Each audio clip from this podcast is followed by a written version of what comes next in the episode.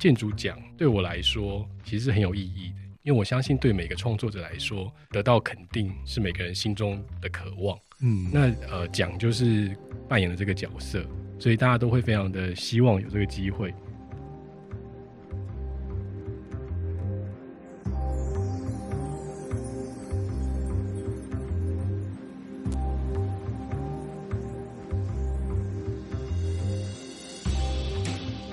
欢迎收听建筑家 Podcast，大家好，我是祥仔。那这一周呢，也要来谈谈很久没有谈到的一个单元，就是慢半拍建筑新闻室。那这周想要讨论什么主题呢？就是虽然说台湾的建筑奖其实也没几个，但是好像今年公布首奖之后的争议都非常大，都会引发建筑圈有非常多人的讨论。就觉得说，哎，为什么这个作品是可以得到首奖啊？甚至是说，哎，为什么是这个评审团队可以不停的出现，然后不停的担任评审这样子？反正我相信建筑人对于来龙去脉应该有非常多的疑问。那我们就来这一集好好的聊一聊。那我们这一集来的来宾呢，当然也是要找一些比较资深的人来跟我们聊天。那我们就隆重的欢迎资深建筑媒体人王进坤。各位好，讲我资深，我觉得好害羞啊。相比我们大部分的听众而言，这方面的算是很有摄入了啦。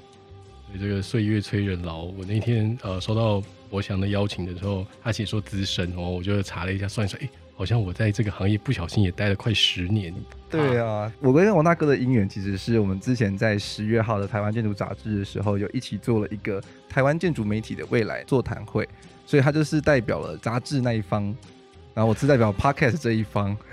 我代表落伍的那一方。不会啦，杂志是永远的流行。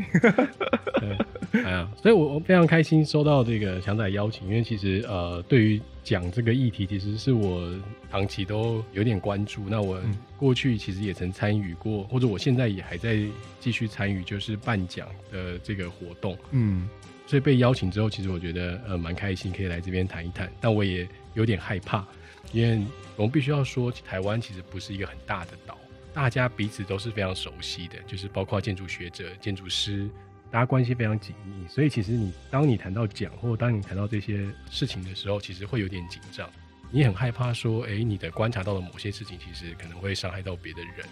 那我觉得有时候是会担心这样，但是我觉得其实建筑奖对我来说，其实是很有意义的。因为我相信，对每个创作者来说，得到肯定是每个人心中的渴望。嗯，那呃，奖就是扮演了这个角色，所以大家都会非常的希望有这个机会。在跳入正题之前，我们应该要先来自我介绍一下。嗯哦。呃，我其实一直都不知道怎么定位自己的角色。那我在北科念建筑系的夜间部之后，其实那因为白天就找工作，所以我那个时候就。呃，在应征上这个台湾建筑报道杂志社，大概就是那个因缘让我开始跟呃建筑媒体这件事发生了关系。那我在杂志社工作在一年多快两年之后，呃，我开始发现说，其实你作为一个媒体，作为其实作为一个建筑媒体人，你如果说对整个呃建筑趋势的脉动跟建筑建筑的这个理论的了解度不够的话，其实你根本不够格，或者说你根本无法。呃，到更高的一个位置，所以我后来认真了一下，就去念了研究所。那研究所毕业之后呢，我又呃再回到台建工作。嗯，那后来因缘巧合就进入了新建筑，就是呃线上的建筑媒体。然后呢，呃今年转换跑道到上元联合建筑师事务所担任这个呃台湾住宅建筑奖的专案的经理这样子。嗯，所以呃我一直都是呃跟建筑媒体这件事情是比较有关系的。所以我相信就是。进坤对于今年这个奖项的那些风风雨雨啦，或者是说就是后续延烧，还或者甚至是说是评审他们可能一些在奖项公布之后的一些回馈或反应，其实都有比较多的资讯，那可以跟我们的听众好好聊一聊。那其实台湾的主要的建筑奖大概就四个，那我们现在先给大家建立一点观念，就是包含说，呃，今年比较争议的就是呃建台湾建筑奖，那它的原声是建筑师杂志奖。那另外的话，就还有像是那个 ADA 新月建筑奖，那它其实是后期才出现的奖项。那另外两个的话，就包含像是远东建筑奖，还有 TRAA 台湾住宅建筑奖，大概就是差不多这就是这四个全台湾岛上面会比较有知名度的建筑奖项。其实我必须要先跟各位说，如果你有对这件事情搜到什么台湾有四大建筑奖的话，那一篇文章其实是我写的。对，我就是查到这一篇文章。对，那其实现在当呃前公司就新建筑，我们在做一个呃计划的时候做整理的。那、嗯、确实，呃，这四个奖也是我心中觉得台湾最重要的奖项。但是其实还有很多奖，包括什么金石奖啊，嗯，然后什么金狮奖啊，然后其实台湾有非常多的，也有其他的年轻的建筑奖。但是这四个奖其实是我认为比较具影响力跟呃比较具呃某种创新跟实验性的奖项。嗯，那我觉得等一下我们我可以针对这几个奖项再做一些说明。对，那其实这四个奖项，他们其实颁发的算是就是原则或核心稍微都不太一样嘛。台湾建筑奖的话，因为它原本是建筑师杂志颁布的奖项，那它其实就是是去鼓励说，在台湾可能这一两年是比较有代表性的建筑专案，或者是它是对台湾的不管是建筑风格或者是建筑的影响力是比较大的建筑作品。ADA 的新锐建筑奖的话，它其实主要是针对四十岁以下的年轻建筑师。然后他们有一些比较实验性的作品，我自己觉得啦，这些可能比较实验性的作品的尝试，然后去给予算是一种就是开拓建筑疆土的这种肯定吧。我想，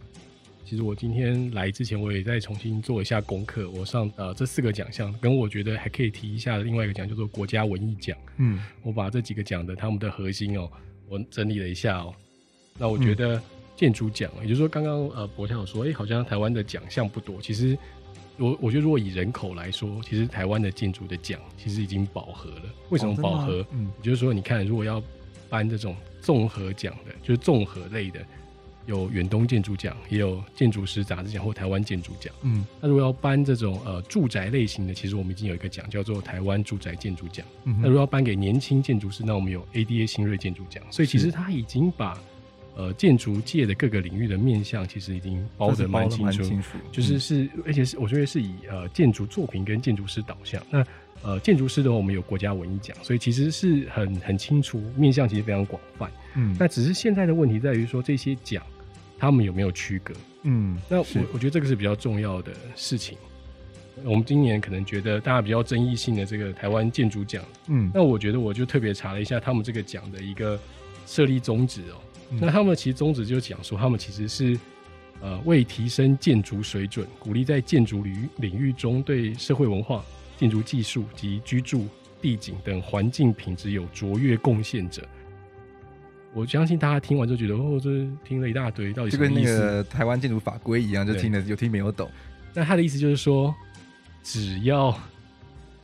你有建筑师牌，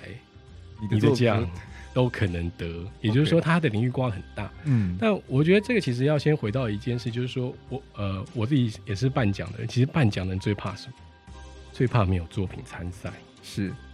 如果没有作品参赛，你根本连评都不用评。所以其实我们等一下介绍这些奖项，都会有些规则上会很清楚，就是说他们通常都有两种呃标准。第一种就是你可以自己投件参赛，第二种就是如果说你曾经被报道过。你就自动纳入它的范围里面，或者是说你被评审团推荐，你都可以。嗯、也就是他他要确保他的这个奖，嗯，这把这两年内所有作品都涵盖，那他才有这种呃比较具有权威性的象征，所以他会有这个的设计。是这个其实就是台湾基本上，呃，台湾住宅建筑奖、台湾建筑奖、远东建筑奖都采用这种方式来进行。那呃，国家文艺奖。它就是用另外一种方式，它是比较是秘密型，就是它比较像普利兹克奖，它其实是用推荐的推荐模式的，就是专家或者是就是过往的得奖者，他们去推荐说，哎，哪些建筑师适合对来来得。那呃，或是 ADA，它就是让你主动自己来投奖，自己来参赛。嗯，那我觉得这其实都是跟这个奖项原来设定的一个宗旨有关系。嗯，那。我我我在这边，其实我必须要跟先跟各位讲，因为呃，最近那个美国大选之后，不是大家就开始，我们台湾就开始批评所以，那个美国这个选举人制度好像很落后，有吗？可是我最近看了文章，就会觉得说，其实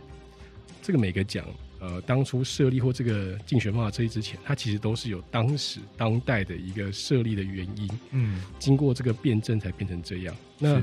我觉得总归一句话就是。我们永远都只能追求制度的公平、公正跟公开，但是我们永远都不能确保人是公平、公正跟公开。是，所以这就是最大的问题。所以我觉得制度上都没有问题，只是我们都担忧那个人嗯做坏的事情。是啊，那我会觉得说，那今年的建筑奖会那么多争议，其实包含说像是刚刚提到的台湾建筑奖，他们的首奖作品是台中车站，就是张叔建筑师加台湾世熙的作品。那另外的话，还有 ADA 的新锐建筑奖，就是。叉叉，它是由林佩荣建筑师还有大林工作室设计的作品。嗯、其实我觉得这两个作品就是当时提出来的时候，其实就是讨论的面向其实都不太一样嘛。嗯，新月建筑奖的作品他选出来，他觉得说就是有很多可能平面上、空间上的一些呃设计上的不够完美的地方，那他怎么可以被当成是首奖？台湾建筑奖他的选出来的时候，大家觉得说。台中车站有很多问题啊，因为像我自己是台中人，嗯，那我上礼拜回去的时候，就跟我台中朋友聊天吃饭，他就说，哎、欸，你知道那台中车站怎么样怎么样吗？什么淹水啊，然后那个什么巴士接不去多多糟糕啊，因为他自己也是建筑从业人员，嗯、他就说啊，你们那些评审哈，就是一定都是搭高铁来了，不知道那个到底车站特站怎么样怎么样之之类的。我我必须先老实说，我也不喜欢台中车站，呃，我以前在成功岭当替代役。旧的火车站我觉得非常的温馨哦，但是换成新车站之后，我觉得它对整个呃周边环境的压迫性非常高，尤其它对呃古迹来说，我觉得基本上就是霸凌的那个旧台中车站。对，就是基本上两个分开的东西。对，然后因为我其实真的对这个作品得奖非常非常的疑惑，所以我当天就有问召集人曾诚德老师嘛。那我我觉得其实这就反映到我们刚刚说那个奖设计的核心，因为你刚刚如果看到那个我念台湾建筑奖，他就提的，他其实提的漏漏等嘛，什么你知道在建筑技术啊、居住啊、地景啊有卓越贡献者。对于这些评审来说，他们颁给火车站的原因在于说，他觉得这个案子非常非常的不容易达成，嗯，然后他觉得说，因为他克服了非常非常多的困难，非常非常多的问题，所以他。还能有现在这个状态，其实应该给他得奖，不容易了，尤其是公共建设。所以我觉得，我站在这角度上，其实我们如果以这个奖设立的宗旨来说，我们好像也不能说他什么。嗯，那但是，我想这要帮我消音，没问题。我还有另外一个感觉是说，当天张叔建筑师也有提到，他觉得说我们现在看这个奖太早。嗯，因为其实我们都知道，其实建筑师在做设计的时候，实际是为当下设计。可是建筑师还有另外一个东西，其实在思考怎么跟时间做对抗。嗯，因为他其实张叔在想的是说，哎，这个案子五年后、十年后，台中这个旧的中区，它可能会被都市更新，它可能会有新的改变。这个时候，如果我们来看，可能这个车站就不会这么突兀了。嗯，就是，所以它其实是这样。但所以我们就要开始思考说，那。建筑师的想象跟我们真实使用者当下的状态之间是不是有种落差？那我们真的要相信他说，那五年后、十年后、二十年后就会变成他想的这件事情一样吗？嗯，嗯，我觉得这个其实是一个很很难取决的平衡。嗯，那刚刚提到这个 ADA 新锐建筑奖，其实我我必须说，他出来的时候我就觉得叉叉会赢，而且我也还叉叉那个案子。嗯，因为其实当然，因为我本来之前就有访问过林佩蓉，我大概知道呃他在创作时候的感觉。那我觉得他得这个奖，我完全没有任何疑虑，是因为如果我念一下这个 ADA 新锐建筑奖的这个成立的方式哦，嗯，他其实在他的成立宗旨中非常非常明确的就讲到说，他们呢是特别鼓励嗯这个新生代优秀建筑人才跟作品出现，他们的评选重点将着重于独特的创作力。建筑专业的完整统筹能力跟作品的成熟度，嗯，但其实他们最重要着着重就是第一项，就是说他要有一个独特的创造力。是那呃，我必须要先说明，因为这个奖当初在设立的时候，创办的人主要的主角之一就是王俊雄老师，他那时候是呃台湾建筑杂志当时的主编，那我其实是当时他的下属编辑，所以我跟参与了这个奖呃某部分的一些成立宗旨。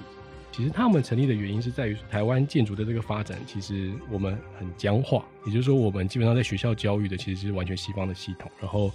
大家出来社会就被法规啊，然后被业主的小东西绑得很紧。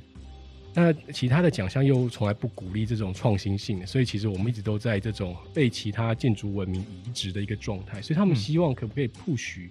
有独特想法的人走他的路，嗯、那他们可以扮演这个推手，是告诉他说：“哎、欸，你的作品。”还是有人支持，还是有人看得懂。嗯，所以如果我们回去看，呃，前面四届得奖的作品，其实他们都是在这个方向往前。我没有觉得这个他得奖不对，呃，但是这些其他人的抱怨，我觉得也没有问题，只是说你们没有懂这个奖的核心。嗯，但我这边必须要讲，我觉得 ADA 新锐奖对我来说有一个很大的断裂，就是呃这两届，因为我觉得 ADA 新锐建筑奖在创立的时候，还有另外一个很重要的宗旨，也就是说。他们不是要颁首奖，虽然特别奖。他们其实最主要是要呃制造一个同一个世代的板块，嗯、所以他们基本上会会入围会有十个人，是。那在前三届的时候，他们会办很多的活动，让这十个人可以在这些活动里面得到一些再往前走的养分。嗯，那既有这养分嘛，我们先让他们十个人有点凝聚成是一个团队，嗯、他们可以彼此的合作。所以，如果我们回头看第一届、第二届、第三届，其实他们会有一些革命的情感。可是，我觉得在第四届跟这一届来看，因为他们基本上其实就是由使用单位由中泰转为是这个呃戚志刚老师是之后，我觉得有很大的变革。我觉得我也不怕被别人讲，就是我的感觉是说，我觉得作为一个净土，净土就是净土，颁奖就是颁奖哦，就是选谁。可是，在这个颁奖之上，再放一个策展人的概念，嗯，我觉得基本上我觉得怪，也就是说。因为策展人通常都是因为，呃，我有一个独特的 idea，然后呢，我去找跟我呃想法相近的概念去完成我的这个 idea 被展现。可是，在这个镜头里面，就是这些来投投投件参加的作品，他们经常是你不知道是谁，嗯，然后会有评审团初选跟决选评审团都选出这些作品，所以你要放一个你的策展概念在上面，然后把大家硬绑在这个概念里面，我觉得基本上是完全不合理，也没有意义的。嗯哼，那最后呢？这个状态，第二状态就变成是说，这些人其实本来是想要让自己被肯定，大家都想要觉得，哎，我的作品希望被讨论，因为创作者基本上是寂寞的，我们想被讨论嘛。那我觉得我做这作品之后，我觉得我不知道该如何是好。那我希望得到建筑界的前辈给我意见。可是呢，这两届，尤其这一届，我觉得好像这十个人变成是七老师他的一个陪衬陪衬品，你懂吗？因为他就会让我觉得说，那这个奖项的意义何在？因为在原来的制度里面，其实。这十个人最后可能是 OK，好像博翔得奖，嗯，我我可能输，可是我还是觉得在这里面的交流我得到了感觉。可是在这个状态变成说，哎、欸，他得奖，得奖的原因是什么？然后我在这边好像我我又得不到任何的被感受，他就觉得我很受伤。嗯，所以我觉得这个是 ADH 这一届，我觉得我看到比较不以为然的地方。嗯，对。另外一个状态是说，我觉得呃林佩蓉的作品，我其实跟我老婆也有吵架，因为我老婆觉得这个平面。很糟糕，是，但是对我来说，我永远都相信一点，就是说，我觉得建筑是立体，就它其实是三 D 的，也就是说，有一些小的空间，它可能有一些很独特的氛围被创造出来。那我觉得我们不能够先入为主的从上面来说，它是不是就做的不好？那当然有人会说，哎，他的这个作品跟那个呃 Hillock 的那个作品是有点抄袭，抄袭。然后我也必须跟各位说明，哪一个空间不是抄袭？也就是说，你现在你有独自发明一个建筑材，你有独自发明的一个建筑品，基本上很难。但是我觉得我不会站在那个角度说他的作品是不是好的、不合格或不好的。而且我们也都知道，在做小住宅设计的时候，其实业主就是决定了这个空间基本上百分之八十。所以是，所以你你怎么能够觉得说，说不定这个业主就很爱这个空间，他就觉得这空间很棒，嗯，对不对？那。你你永远都没法知道啊！而且你为什么不觉得？你如果还遇到一个这样的业主，嗯、你可能就会觉得哎、欸、特别开心。你看你特别的喜欢他都满意，所以我觉得我我不会用那个角度去看，呃这一届的首奖得主跟或者是特别奖的得主。我只是对其他八位没有得奖的，我觉得有点可惜。对，就是我觉得他们会觉得很受伤，因为太多杂音让他们应该可以被得到的一种肯定跟讨论完全稀释。我觉得这是很很很令人觉得可惜之处。那我觉得台湾建筑奖也有这个状态，就是说最后大家都只讨论首奖而已，另外一个首奖跟其他的佳作奖怎么办？嗯、这是一个很大的问题。嗯哼，因为我也不觉得另外一个首奖做的特别好。呃，田中央的那个学校嘛，虽然说呃苏苏是我南艺的学弟，嗯、但我真的觉得那个奖不是他做不好，而是说那个奖没有超越田中央之前的作品。我一直觉得说，成熟的建筑师，他很容易拿到好的案子，嗯，然后他因为他也很成熟，他的所以他的作品都有一个呃 quality 在，嗯、那这个绝对是比其他呃出刚出道的建筑师或者是年轻建筑师来的更多的机会，然后呃更好的挑战，跟他更多的经验，对，所以我觉得在评审上面其实本来就应该有区隔，就是说，但这个区隔可能就是主办单位在设计核心的时候，必须要跟这些。评审先沟通的，嗯，就是说这个大师他有没有超越他的前作？是，如果他没有，那我们今年是不是就不该给他奖？嗯，也就是说，这个其实我觉得应该是在呃主办单位他们本来就要有一个态度在这个里面。经过大概他一直有提到是说，就是 A D E 他们在前几届的制度稍微不太一样，虽然说也会选出首奖跟佳作，但是他们的选出来的首奖，他可能会是变成是下一届的，那是策展人。其实他们不是策展人，大陆有一个奖，FA 青年建筑师奖，其实有点超新锐建筑奖。作为一个年轻的建筑工作者，其实你要取得案子，其实非常不容易。ADA 新人奖本来的概念是在于说，你如果今年得了首奖，下一届就给你做，因为等于说也让你除了得到奖金之外，嗯、你还有一次新的建筑实践的可能性，去展现你的建筑的想象跟你的欲望这件事。那我觉得在这两届里面，也不是没有，而是说，因为齐老师在这个里面之后，齐老师就会希望说，哎、欸，那这个每个入围者都要展现一下他自己。可是我会觉得说，那。何必嘞？就是他如果要展现他自己时，他就破坏了这个整个一个建筑师做他想要展现他自己的这个状态，所以就会变成说，嗯、要么就是上一届得奖的东西太强烈，要么就是他的东西完全消失到看不到，嗯、你好像不知道它存在。嗯，所以我觉得这就违背了这个奖的一个核心的理。最大的问题还是在于说，有没有需要有一个策展人的这个概念，嗯、而是他其实就是提供了一个很好的服务单位。我不是说中泰以前好像完全没有角色，他们有角色。他们就是把这个奖项办得很完整，嗯，办得很好，然后每个建筑师都得到了他展现的机会。那是一个我们刚刚有就是提到是说，就到底要怎么样的去建构一个比较完善的，不管是评选制度也好，或者是说那个比赛的核心制度也好，那我们要怎么样的去选出这比较有代表性的评选委员？我觉得在谈评选委员之前，其实要先谈怎么设立这个你的宗旨跟你的评选办法是。跟大家先讲一下，通常评审怎么进行这个评选的办法。因为我后来才发现，可能大家都对这块不太熟悉。比如说，假设我们今天办了一个奖项，比如说 Parket 的这个声音奖，那可能有二十个声音很好听的人来，那可能有五个评审，那可能五个评审可能有各自喜欢的声音，有没有？我喜欢甜一点的声音，我喜欢这个比较有烟嗓的声音，所以他可能一投出来，可能如果每个人都只有一票，一投出来可能有五个五个不同的首奖的答案。嗯，那为了要让大家有重叠感。所以呢，可能会放开，比如说，OK，二十件作品，可是每个人都有四票，嗯，那这个人有四票之后，他就有重叠的案子。所以，所以其实我们看要不要，这其实就是建筑奖中最大的问题，就是说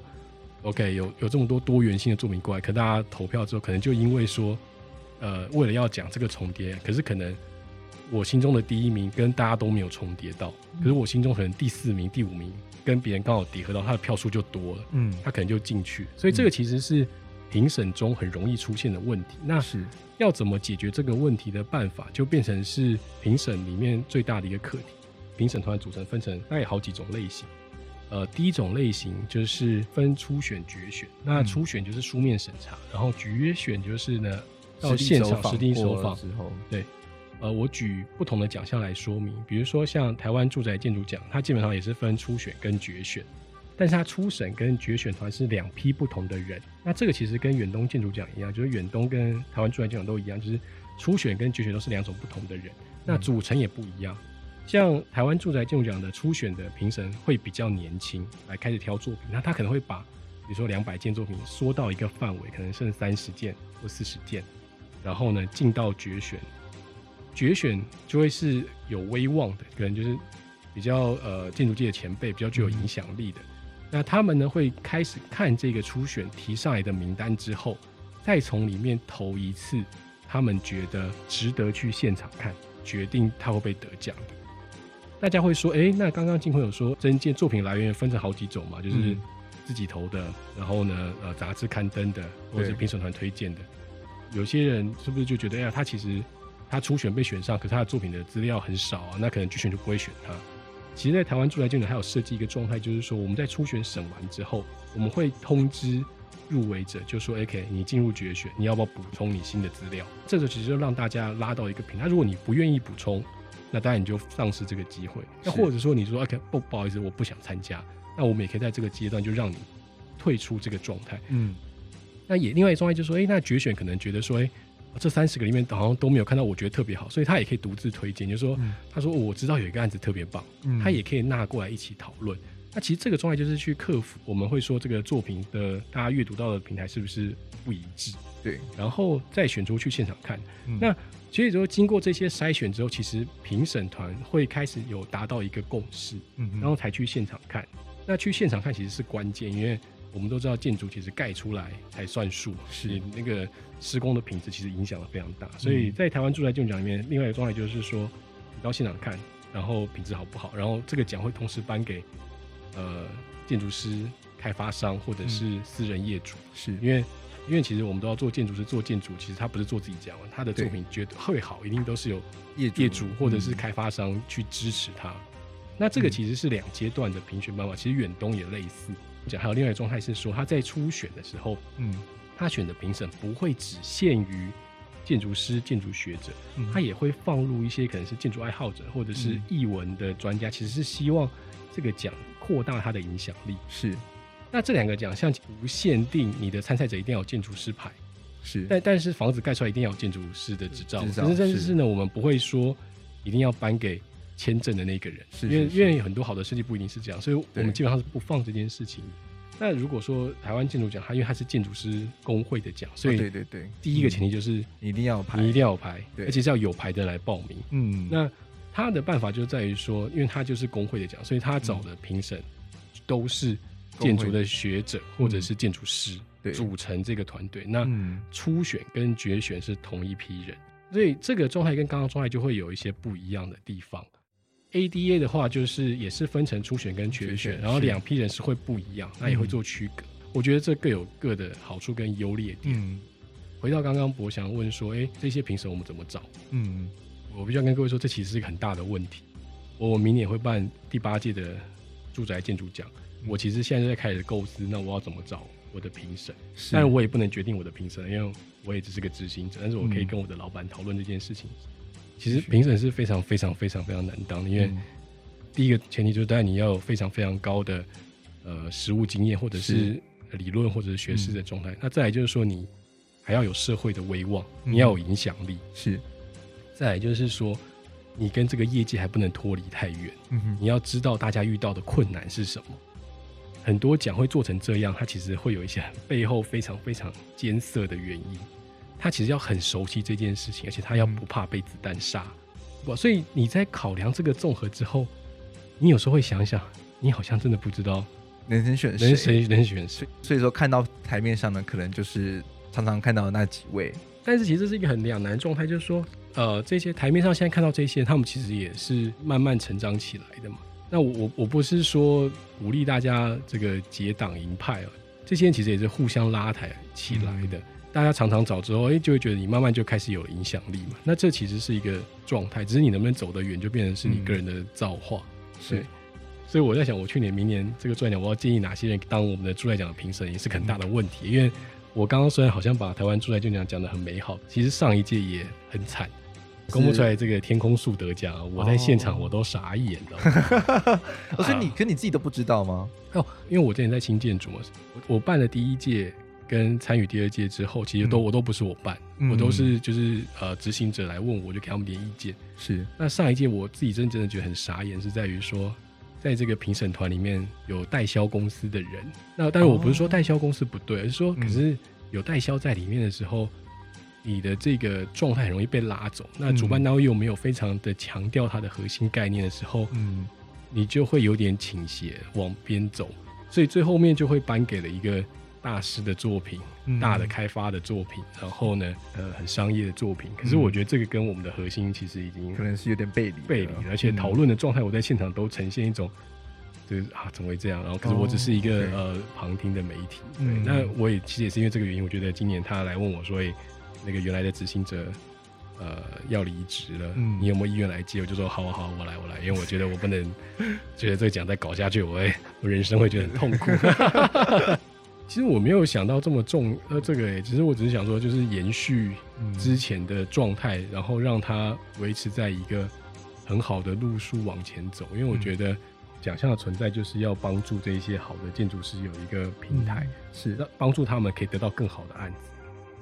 我其实也曾经在我脸书上面将我对台湾住宅建筑奖当初创立的一个宗旨。这个奖项当初成立的时候，它其实评审团里面就是有建筑师、有学者，还有开发商。嗯，为什么要找开发商？是因为觉得其实这种住宅案是跟人有关系的。是，那要帮这些建筑师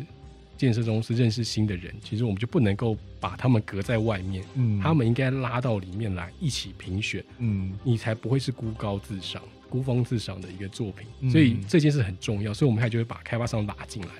在评选里面，这样子我们的作品选出来才会跟业界是结合。那业界会觉得说，哎、欸，你选出来的作品其实都是哎、欸、又好卖，嗯，然后又具有一些前卫性的概念，然后又具有好的作品，那他以后就会开始找这些好的建筑师。或是他看到这些风格的改变，他就开始往好的方向前进。其实这就是一个奖，它的社会意义。其实这这几年的，不管是像是学生的毕业设计的，大家像大饼图，或者是像是一些奖项，其实陆陆续续都会开始去纳入一些不同领域的人，有不更多人加入讨论建筑这东西的时候，其实大家会觉得它不再是那么遥远的东西，而是其实每个人都可以是参与的一份子。不一样领域的人加入，其实我觉得算对于一个建筑奖项未来发展，应该也算是一个不错的道路吧。其实是应该要有多元的声音，只是大大大家的比例放在哪里？嗯，因为也就是说，这些人给的概念对他们来说，我觉得对在学生概念上，我觉得是很好，因为可能学生被在学校被老师的教学之后，他可能被限制了建筑的想象。嗯，然后如果说有这种呃电影导演啊，或者其他人的时候，他会刺激他的想象，觉得哎、欸、啊，对，建筑不该是这样。对。但是如果到了真正实物面的时候，嗯，这一些人在评审里面很容易被影响。我必须要跟各位呃强调这，我觉得这其实是刚刚博翔后面要谈的议题，就是说，其实评审的状态其实是很容易互相影响。嗯，那很多时候你如果不是呃建筑背景出身，或者你是职业建筑师，那你可能在这个领域你会不明莫名就开始尊重，嗯。专业者这样的话，你可能就会被他们带到其他地方去。嗯、这个其实就是，虽然有纳了多元的人进来，可是最后面选出来的答案还是就是某几个人的声音之类的。因为，嗯、因为评，因为其实评审就是一个互相拉。其实我觉得会啦。其实你自己平平平时在相跟一些人相处，或跟一些团队相处，其实就会经你自己的会有这样的状态。对，就觉得说啊，他比较专业，那你就听他的。对啊，这样子对。所以这个会是一个。这这其实是一个麻烦的事情，嗯、所以呃，回到刚刚，我想跟我说，不要问我说，哎，那那个评审的状态怎么评？那如果都是投五票的时候，嗯、大家可能叠合到，觉得大家就开始辩论了嘛，就开始辩说，哎、嗯哦，我觉得这个作品真的很好，然后越讲越讲，讲到最后，大家觉得啊，好像是这样，或者大家有时候会预示到说，哎。这五个评审，我觉得好像有三个评审都会投他了。嗯，那我还要投我的吗？我还坚持要投我的吗？对，还是我干脆也投他？一起投他，赶快快速结，快点结束嘛。对，或者说吃晚餐，或者说觉得好像大家都 僵持不下，说啊，算了，好啦，就是所以这个确实是会有可能这个状态。嗯，但我必须要跟各位说，我觉得呃，台湾住宅建筑奖一直帮自己打广告，有设立一个状态，就是说我们可以颁个人奖，也就是说。比如说我，我觉得真实的我想，我觉得，可是我就觉得这个作品才是最棒的。你可以颁你特别，嗯、比如说，我就颁王靖坤首王靖坤奖，就特别颁给博翔作品。我觉得博翔做的最棒，嗯、他们大家都不懂，我就用我的名字颁你的奖。嗯，那我觉得这个其实就是代表给评审一个机会，就是说，哎、欸，我可以用我自己的名义颁奖给他。嗯，可是目前为止还没有出现过这种事情，是因为有可能是评审爱惜羽毛，嗯，或者评审觉得啊，这样好像。好像我好像就是跟其他评审关爱某个人，对，或者说我好像我好像特别要跟其他评审过不去的感觉，所以还没有出现这件事情。但是我期待这件事情出现。嗯、那这个其实就是评审的一个状态跟过程。嗯，那在这个评审过程里面，我觉得主办方的角色非常重要。也就是说，当主办方开始意识到，诶、欸，这个评选的过程开始倾向到某一种跟自己的宗旨不一样的时候，嗯，其实评审必须要出来说话，他必须要跟各位讲说，诶、欸。啊，各位评审，必须打断你一下哈。嗯，呃，大家讨论非常激烈，可是我们还是必须要重申，我们这个奖的核心是什么？嗯，我们的态度是什么？然后呢，你要讲完之后，你再让评审重新讨论。嗯，也就是说，你必须要在适时的时候出来做这件事情。嗯，然后呢，在最后面评选结束的时候，可能真的选出结束的时候，你可能还要再度跟大家讲说：“各位，呃，大家选出这些作品，我列一下。”但是我还是要再重申我们的奖是什么什么什么。因为其实主办方他当然不可能直接介入说我要投谁，嗯、可是你必须要一直跟大家讲是这件事情，让那些评审自己去想说，哎，我选的作品到底有没有偏离了这个奖的核心意义？嗯、那我觉得这个是很关键的一件事情。嗯，对。那刚刚提到是说，就是会有一个比较偏向是主办方那一方的人，对照于国外的建筑师奖，嗯、就是普利兹克建筑奖的话，他们其实就会去设立一个呃，就是他们所谓的评审委员的那个 chair 呃主席。这个月初我们也公布了第四十三届普利兹克建筑奖的评审团的主席，嗯、那他是由二零一六年的普利兹克奖得主阿拉罕德拉阿拉维纳担任这个评审团主席。那大家如果不知道他是谁的话，阿拉罕德拉是智利的建筑师，嗯、那他也是 Alavento 这个呃建筑事务所他的创创始人跟执行主席。那他的作品呢，主要是在专专注于公共利益还有社会影响的住宅或公共空间。那如果大家对于普利这个建筑奖它不是那么清楚的话呢，其实普利这个建筑奖他们创立的时间也蛮早的，一九七九年就创立了。那他们是由就是凯悦基金会创立的。他们的入围者的话，都是去征求往年的得奖者，或是学者、评论家，还有其他在建筑领域有专业知识或兴趣的人来提名。那同时，你可以自己去提出申请，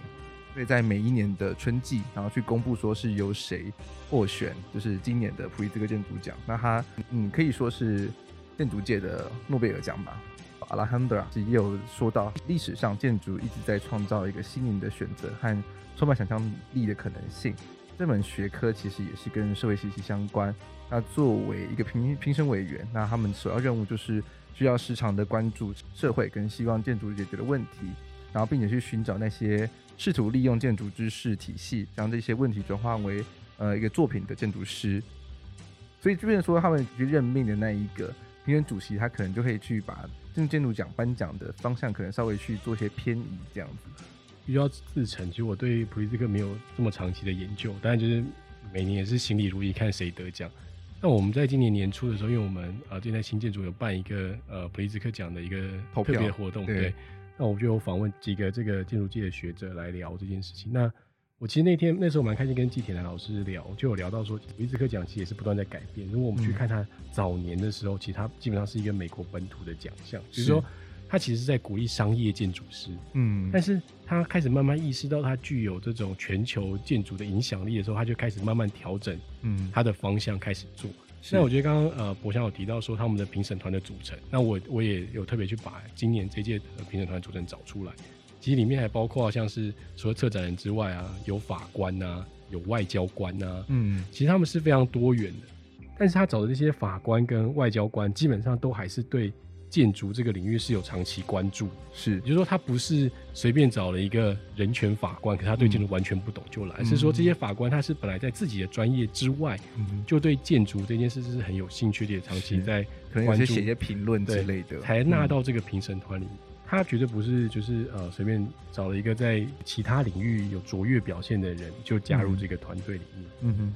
今年他们的评审是找了这个阿拉维纳当这个主席，可是其实我觉得。也不用想象说它就一定就一定一定要是人道这一这一块。我觉得其实建筑是一个非常有意思的专业领域，而且我也必须要跟各位说，这个其领域其实是一个非常黑手的领域。嗯，也就是说，这个领域从人存在就有了，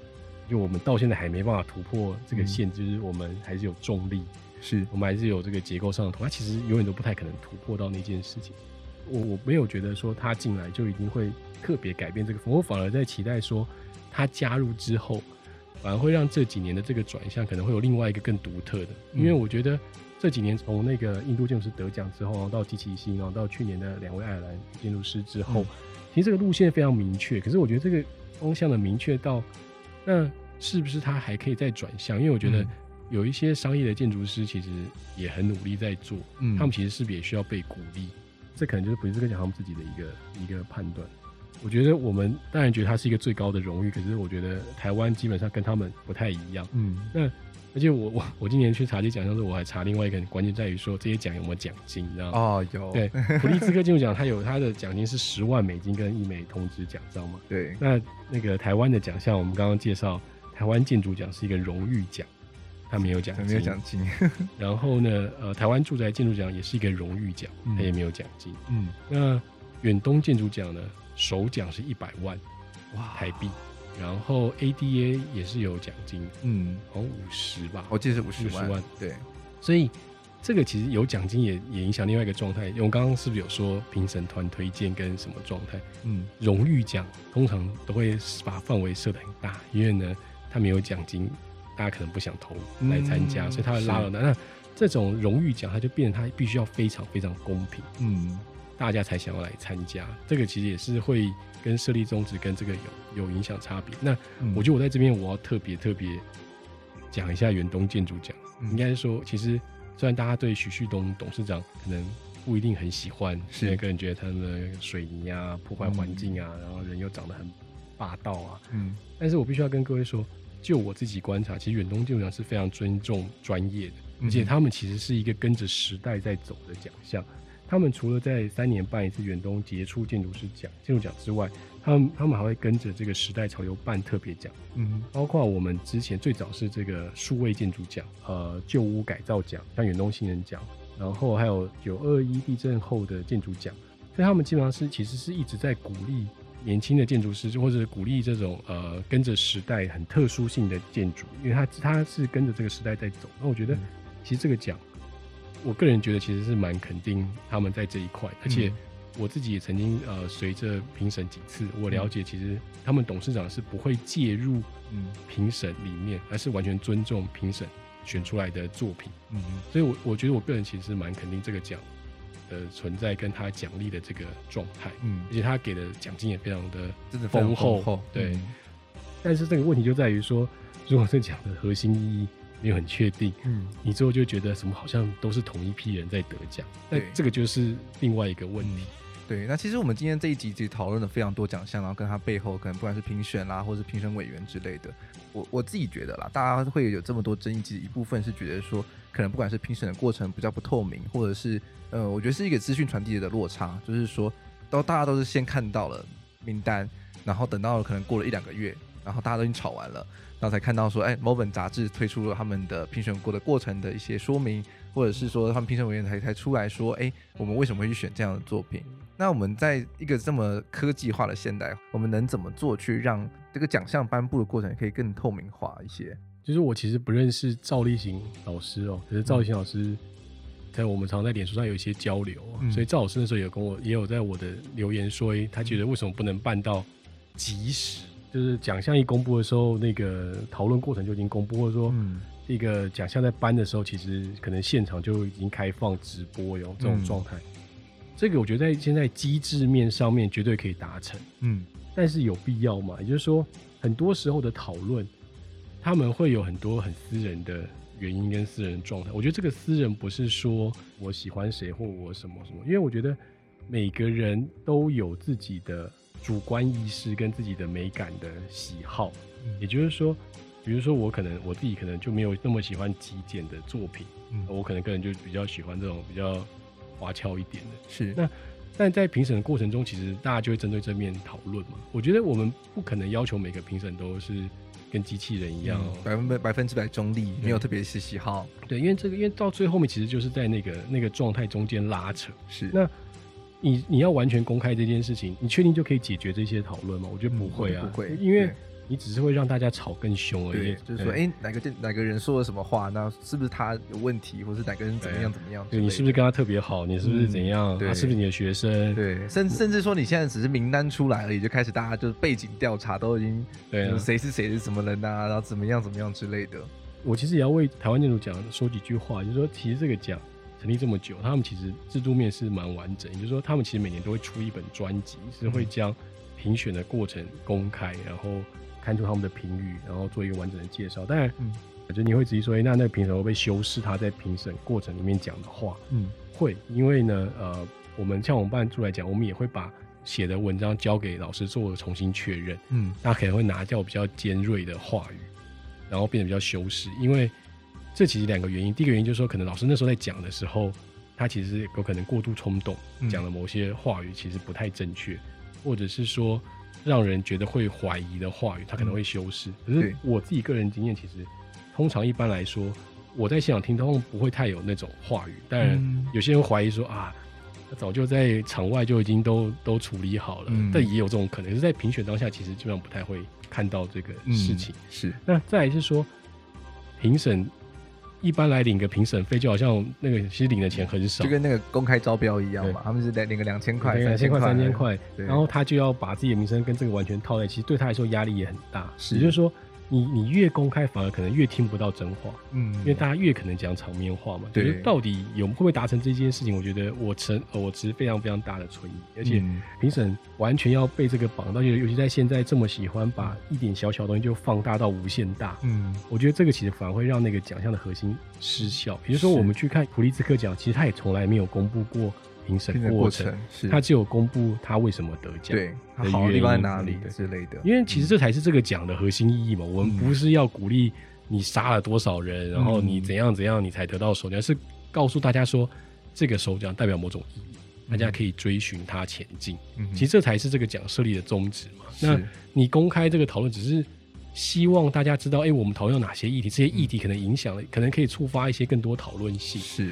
而而不是要让大家觉得说，哦，你说的很对，他就是应该讲，他这样，而不是应该不是这个方向在走。嗯，对，所以我对那个提案出来之后，我没有回赵老师，因为我觉得这件事情很难简单回答。嗯，而且我很容易回答之后就又变成另外一个状态。对，赵老师其实也很多时候给我很多提醒。嗯，因为其实像去年有一个新竹图书馆的竞图案，嗯，他就一直鼓吹我要不要做个完整的报道，那我后来我就有做。嗯，那我觉得。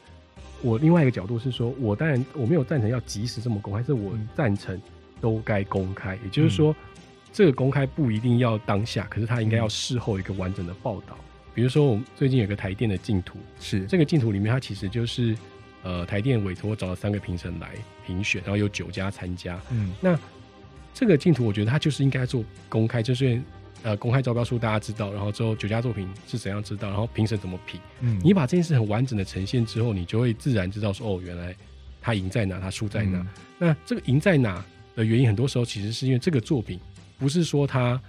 一级棒或什么，而是说它更符合使用者的需求。嗯，那其实你把这些资讯公开之后，其实大家就会更健康性的成长，因为大家就知道说，哦，原来是这样，因为大家就开始了解。建筑就不会是一个乌托邦的状态，就是要回到使用者，嗯、回到造价，回到基地限制，回到法规面，是其实是这个状态。嗯，但有一件事情是很重要，就是说你主办单位，嗯，呃，你的姿态不能摆太高，或者你不能鸵鸟。就是说，当遇到这个状态的时候，你本来就应该第一时间出来面对。对于台湾建筑奖今年的这个状态，我其实也有私底下就说：“哎、欸，你们是不是该出来讲讲话？”嗯，主办单位应该要出一封公开说明书，就说：“OK。”呃，为什么选他？他选他的原因是什么？是，然后，呃，我们觉得他为什么好？我觉得这件事他应该要再说清楚。嗯、那或者说前几年有一届那个北美馆 Excite 那一届，突然间哗然，所有参赛作品都觉得不好，然后呢？哦，对，突然间就是空缺就，就就过了。然后就说 OK，我们觉得大家都不好，然后我们要评审搞一个什么什么展，然后告诉大家，就好像他要办一个展览或什么，嗯、然后。跟大家讲其他国外怎么办展，我就觉得这个莫名其妙嘛。那开始炮轰之后，我觉得主办单位就应该出来说：“OK，我们当初评选的过程讨论了什么？嗯、为什么觉得今年没有人得奖？是是因为大家都没有符合我们的今年的净土的主轴吗？嗯，或者说大家的材料上面或大家的安全上，我们觉得疑惑，我们有疑虑吗？嗯，或者说你就要说清楚，你说清楚之后，大家就知道，嗯、那就就 OK。嗯，可能还是会有声音，可能还是有说啊，你都胡烂。”但是你至少有一个解释，大家就了解。你不能够鸵鸟，觉得啊大家都会忘记这件事情。对。然后我明年下一届再办之后，大家又会回来。是。所以我觉得，呃，主办单位他的态度就变成说，他必须要第一时间出来。嗯。一来是保护他的评审，二来是要保护自己这个奖的的名声跟荣誉。我觉得这件事很关键。那我觉得今年在这个台湾建筑奖里面，我觉得很受伤是真诚的老师，因为我觉得，嗯。作为一个主办单位，他们本来就应该要出来为评审说话，而不是让评审变成挡箭牌，自己要跳出来说话。嗯，因为这个其实是很为难的啊。嗯，也就是说，因为对曾老师来说，他其实也是一个共识决嘛，也就是说五位评审都投票，嗯，然后投了之后，可能呃就是首奖得了。嗯，那这个答案也不是他一个人扛的，应该是五位来扛。所以你逼到他出来扛。那我觉得也不对，其实你本来就应该要做一个声明或联来来为这个奖说明。对，但其实这是目前为止台湾很多奖项都面对到的状态，嗯、包括像是 ADA 也是被一直被质疑，一直在讲，然后从来没有人出来说话。是是，但因为大家，我觉得，我觉得就是华人的状态，就是华人就会觉得啊，出来讲可能。要被延伸成另外一个战场，我不说话，反正过两天有别的新闻，好，这就消失了，大家都很健忘，或或者是他觉得啊，反正这个圈就这么小，嗯，呃，我私底下跟他聊一下，比如说，哎，那个吴淑媛，不要再讲啦，嗯啊，啊，或者说啊，那个洪明威，你你跟吴淑媛讲啊，就是怎样怎样的，嗯，就变成私底下摸头，我觉得这什么都不健康，对，就是说清楚。那我觉得我的态度就是如此，所以。呃，在当下，我觉得，我觉得怎么会是这样？嗯，我就会去问郑老师。嗯，那我也不确定说，但这也有资源上的缺乏，比如说，呃，可能其他人有疑惑，可能不能直接问这个评审的意见，是或者是什么？嗯，啊，我有这个机会我就做。但我觉得，像我普利兹克金钟奖有有，他有留一个信箱嘛，他就会说，哎、欸，你想，你如果你想自己想要推荐，你也可以提到这个信箱来。我觉得，其实，呃。我我觉得我应该也会做，就是之后我们台湾金融奖，我们也可能可以开放这样的信箱，是说，如果你对这奖有意见，你可以提出来，嗯，那我们收到，然后我们再来一起联合的回应。是，那我觉得其实这个其实是讲应该要做的事情跟态度了。对，那其实我们今天也是只能用很大概式的方式去讨论，我们没办法去给予一个说，哎，你到底应该要怎么做或怎么走之类的。经过这一这一年这么多风风雨雨，然后。同时，进坤大哥他本身办奖项的经验，那算是一个讨论跟分享，是说，诶，到底他们在做一个奖项的时候，其实会面临到什么样的困难，跟在评审过程中的纠结。那其实我们自己也可以去想一想，说，诶，到底我们在看一个建筑奖项的时候，我们到底是用一个什么样的眼光？我们甚至是不是了解那个奖项，他到底想要颁发的建筑师或者设计师是什么样子的作品？那当然，其实我觉得有很多方面的分享或讨论，其实对于一个。奖项它的成败与否，其实都算是有注意吧。我觉得，就是毕竟有讨论，才会他的这个大家对他关注度就越来越高。那只是说争论或者是讨论之后，那那些入围的作品，那其他入围作品有没有办法被看见？那我觉得，如果大家反而都把他们遗忘掉了，而就只是在关注吵架的事情的话，那相对起来是比较可惜的啦。那在节目最后，他也要来宣传一下他即将办的那个展览。其实应该说，台湾住宅建筑奖其实除了实体奖，我们还要成立一个纸上住宅建筑国际净土。这个奖，我我其实不用再讲，大家要不要报名？因为其实可能播出来之后，这个奖已经结束了。但我必须要跟各位讲说，因为我们刚刚都有提到奖的组成方式，那这个奖我们选择的方式是特别不一样。我们只请了一位国际建筑师来担任评审。也就是说，由这个评审跟他的员工或者他觉得信任的 partner 来选谁是首奖，谁是得奖者。嗯，其实这样就可以避免我们觉得说，呃，因为是共视觉的关系，所以说呢，呃，这个作品选出来可能都不是每个评审心中的第一名。嗯，那借由这种方式来来做，当年我们在规划的时候就去想这件事情。那我也必须跟各位说，我觉得。呃，每个奖都会改变。那其实大家在脸书上面对这个奖提出的这种声音，其实都会 push 这些奖项做调整。那其实台湾住宅建筑奖其实这几年也开始调整评审团的组成，因为其实在呃上一届我被征询的时候，我就有提出说，我觉得确实有声音说评审都太一致性，都是这些人，嗯，有没有新的可能性？所以我们就开始提醒说，那我们要不要邀请？之前得过奖的年轻的建筑师来加入这个团队，嗯，让他们了解这个奖的运作过程，其实也把更年轻的声音纳进来。我相信所有的讨论都是好的，只要你不是站在一个批评性的状态。那非常感谢博翔今天的邀请，嗯，很荣幸。可以来这边谈谈我的想法。那如果大家对于台湾建筑类型的奖项有什么样的心得或者是一些想法的话，其实我们都很欢迎，不管是在 Apple Podcast 或者是在我们建筑家的 Instagram 上面，在这一集的贴文下面跟我们大家一起讨论。我觉得就是大家有越多的讨论，其实对于整个奖项未来能不能越办越好，其实都会有非常大的注意。好的，那我们再一次非常谢谢静坤大哥来到我们节目中，谢谢，谢谢大家，谢谢。那我们下周一见，拜拜。拜拜。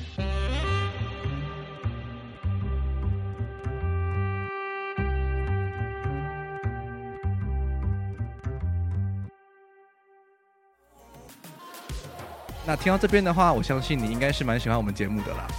节目呢，可以在 Apple Podcast、Spotify、YouTube、Google Podcast 等平台收听。那如果你真的喜欢我们节目的话，请记得帮我们在 Apple Podcast 五星评价加留言。那如果呢，你真的超级喜欢我们节目的话，可以到我们的 Instagram 底下有个抖内键，帮我们抖内一下。